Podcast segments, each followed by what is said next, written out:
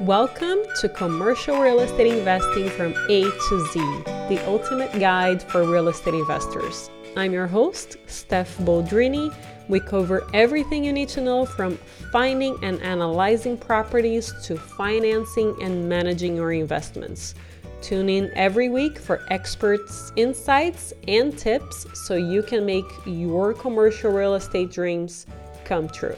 And in today's episode, we are diving deeper into what is a cognovit clause, what are some of the main things that a borrower should be aware of in a loan document for a commercial property, when should you get an attorney involved in your loan documents, and how to avoid potential issues with a retrade coming from your lender. We are chatting with Adam Lustig. He is the head of the real estate group at Bilzin Sumberg Law Firm. He has a ton of experience revising loan documents, but not without a disclaimer first. Here we go. The commentary in this podcast does not constitute legal advice. It is intended for informational purposes only, and it is not a substitute for the advice of a qualified attorney who is fully informed as to your particular factual circumstance. Any use or reliance on this interview is at your sole risk. Adam, thank you so much for joining us today on a very fascinating topic that we have not covered yet. First, why don't you tell us a little bit about you? Stephanie, thanks for having me today. I'm the head of the real estate group at Bilzin Sumberg, which is a 110 plus attorney law firm based in Miami, Florida. I've been practicing commercial real estate law for 24 years, and my practice consists primarily of representing real estate developers and real estate investment companies in connection with acquisitions, sales, leasing, financing, and development of all property types. I recently learned about a cognovit clause. Would you mind sharing with our audience what that is and how can that affect an investor if it is in a loan document, please? Sure. So a cognovit clause is a clause in an agreement that authorizes the entry of a judgment against the defaulting party in the event of a default. And I'll I'll unpack that a little bit. It's also commonly referred to as a confession of judgment.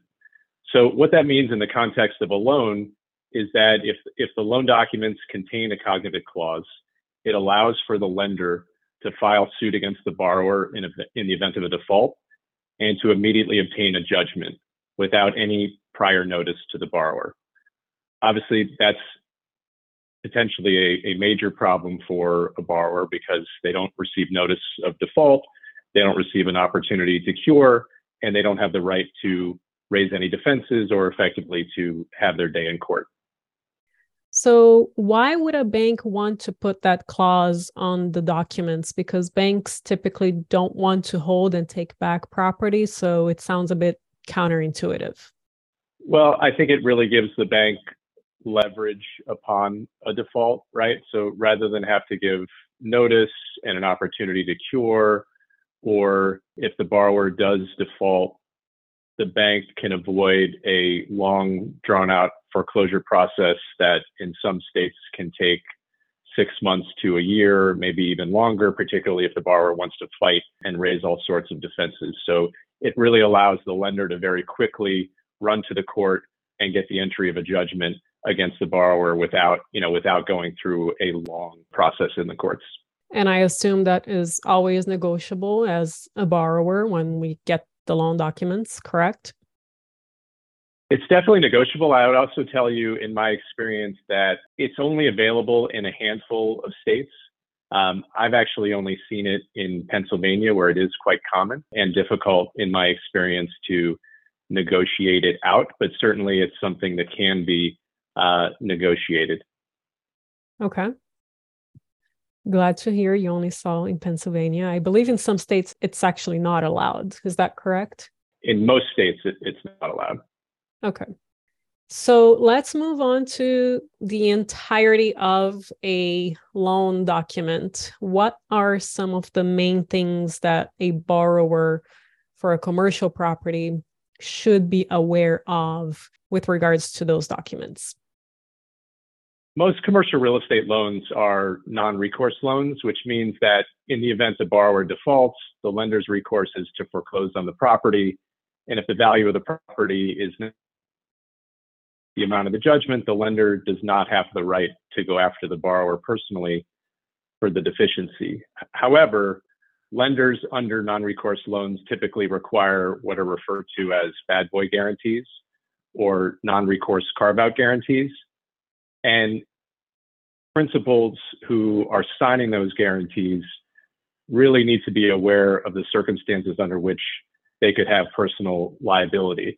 And you know, I would say that early in my career, bad boy guarantees were limited to truly bad acts like fraud and material misrepresentation, misappropriating funds, bankruptcy, and similar, you know, bad acts.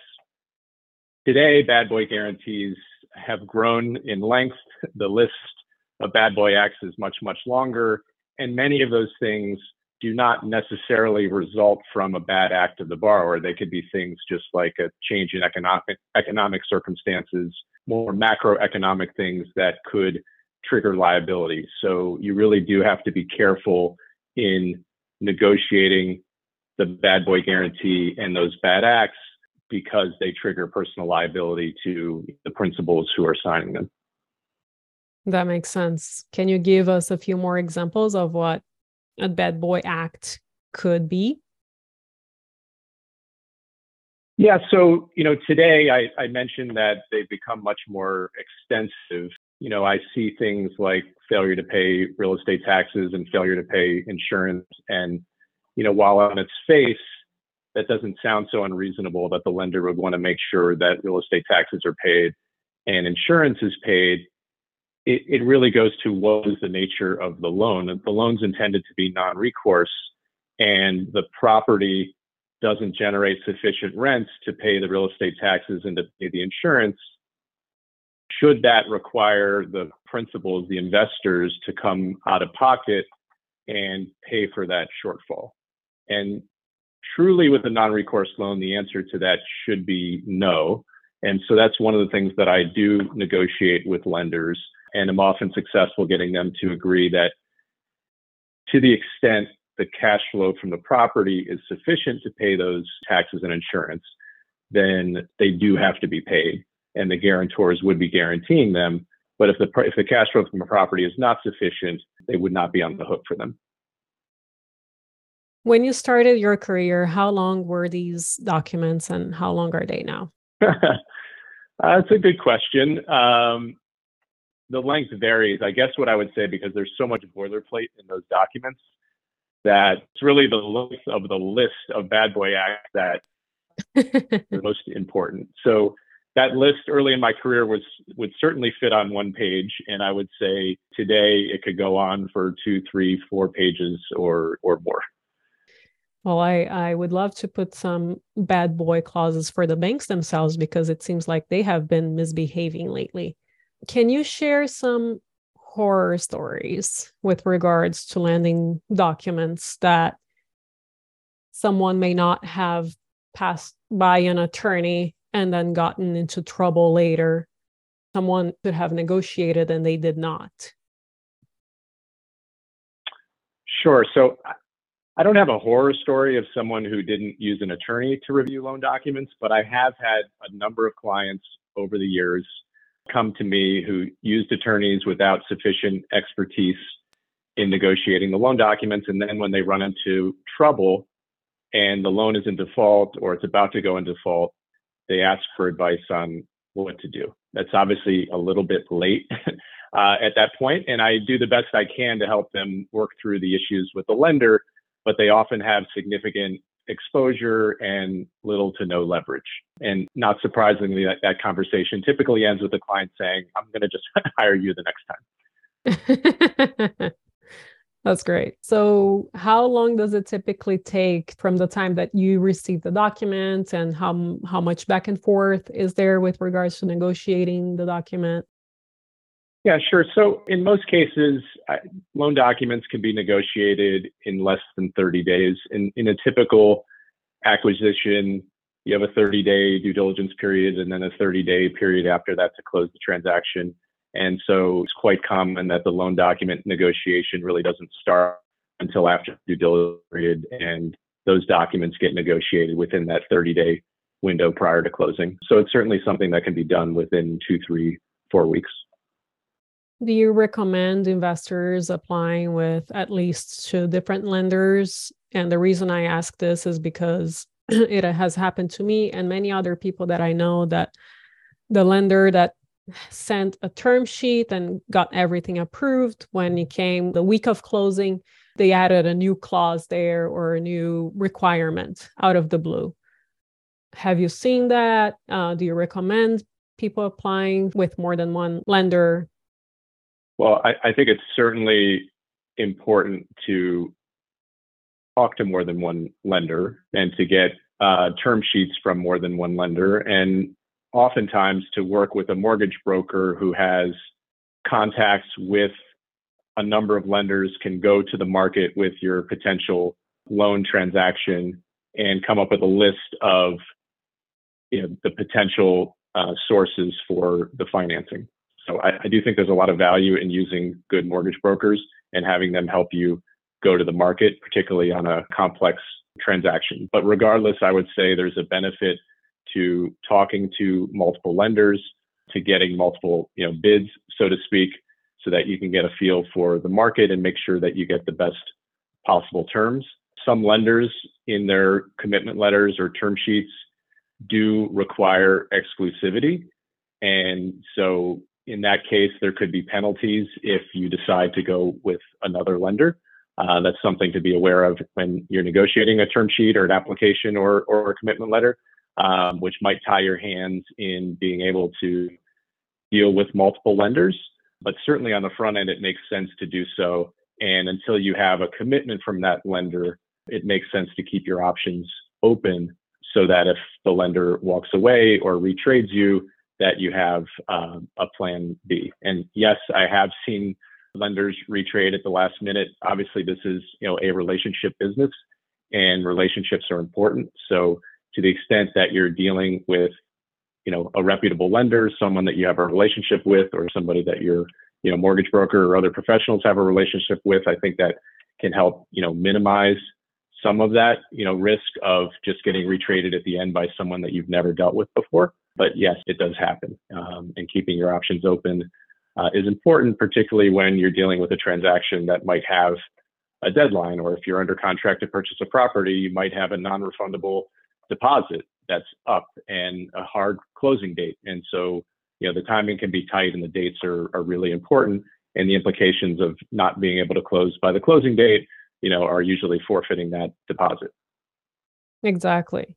So, do you recommend us negotiating on the commitment letter that they're not going to change or require absolutely anything else after the commitment letter is signed to avoid this problem?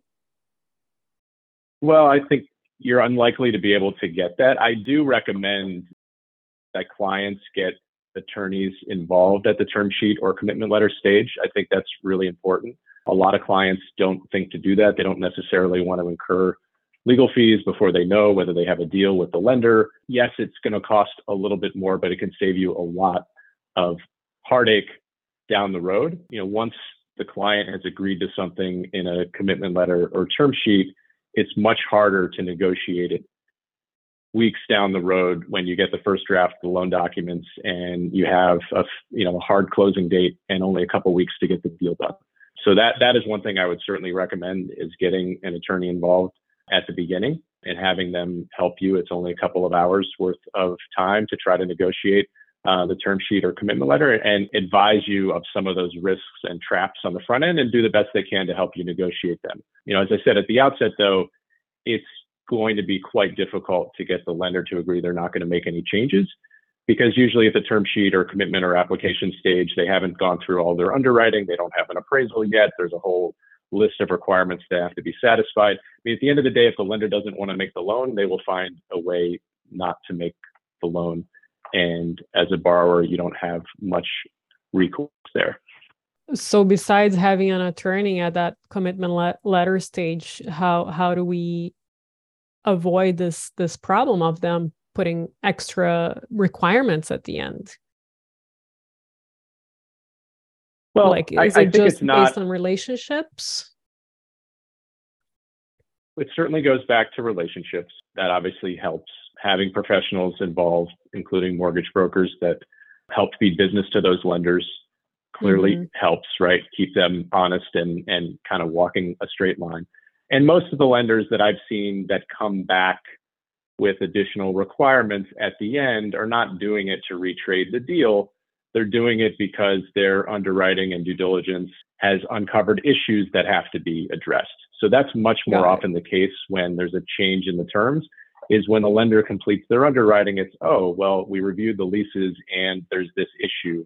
This tenant has a right to terminate early, so we can't really count it as a 10 year lease if they can terminate after three years, right? And so we have to underwrite it a little differently, or the appraisal came back with something, or we had a property condition report done and it turns out that the roof needs to be replaced and that's got to go into a reserve. And so that's more typically what I see, not just kind of a blatant retrade at the end because the lender thinks they can mm-hmm. do it because they have leverage.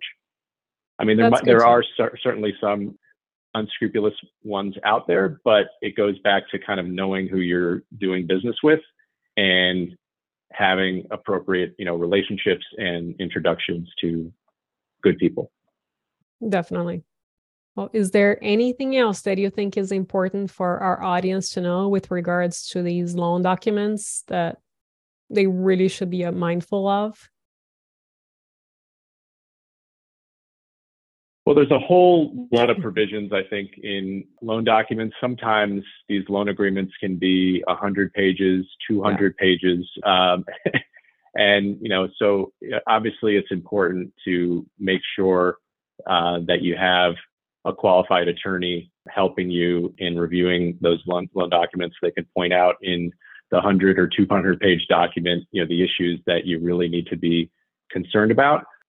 So that's clearly one thing. Another thing that I'll that I'll mention that I've seen much more recently, I've seen term sheets or commitment letters where the lender's requiring not just a mortgage on the property as their collateral, but also a pledge of all of the ownership interests in, in the borrower. And I've seen that where clients have agreed to that in a term sheet or commitment letter, signed it before engaging, you know, counsel, probably not mm. really understanding what it means. And then again, it's one of those situations where once they've agreed to it, it's really hard when you get to the loan documents to try to undo it. But that is one of those traps for the unwary. And briefly, the difference there and what it means is that with a, a mortgage, in most states, you have to go through the courts.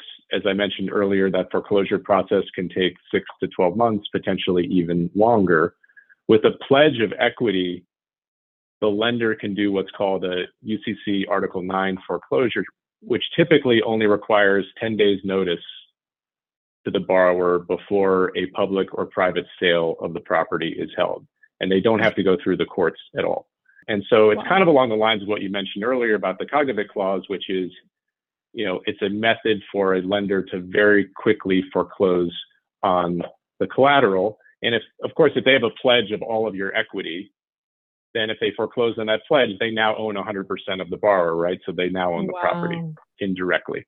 So that's just one of those things that I mention as you know, I guess food for thought and something to be careful of when, you know, when you're negotiating loan documents. And, and it's definitely one of those things that if you see it in the term sheet or commitment letter, that's the best time to push back on it. The lender might have a reason why they need it um, or why they have to have it, but it's important to understand what it what it means and to try to negotiate it away on the front end. Well, you guys, Adam just gave you all of your entire equity moving forward for all of your future deals here, uh, just with this tip. So, thank you, Adam, for sharing this very important tip. I appreciate the fact that an attorney is very straightforward, which is what uh, we all want. Thank you so much for joining us today. How can our listeners get in touch with you? My pleasure to be here, Stephanie. Uh, my firm's website is www.bilzin, B-I-L-Z-I-N dot com. And my email address is alustig, A-L-U-S-T-I-G, at bilzin.com. And as always, all of these links will be under show notes. Adam, thank you so much for making the time. I really appreciate it. My pleasure, Stephanie. And if you have not signed up for the Advanced Real Estate Investing Summit yet, it is less than two months away. You're going to get to hear from Ken McElroy, Neal Bawa, Mark Moss, David Greene, and several other truly incredible speakers. And we really want to provide the very best conference for you guys to really get something out of it for yourselves.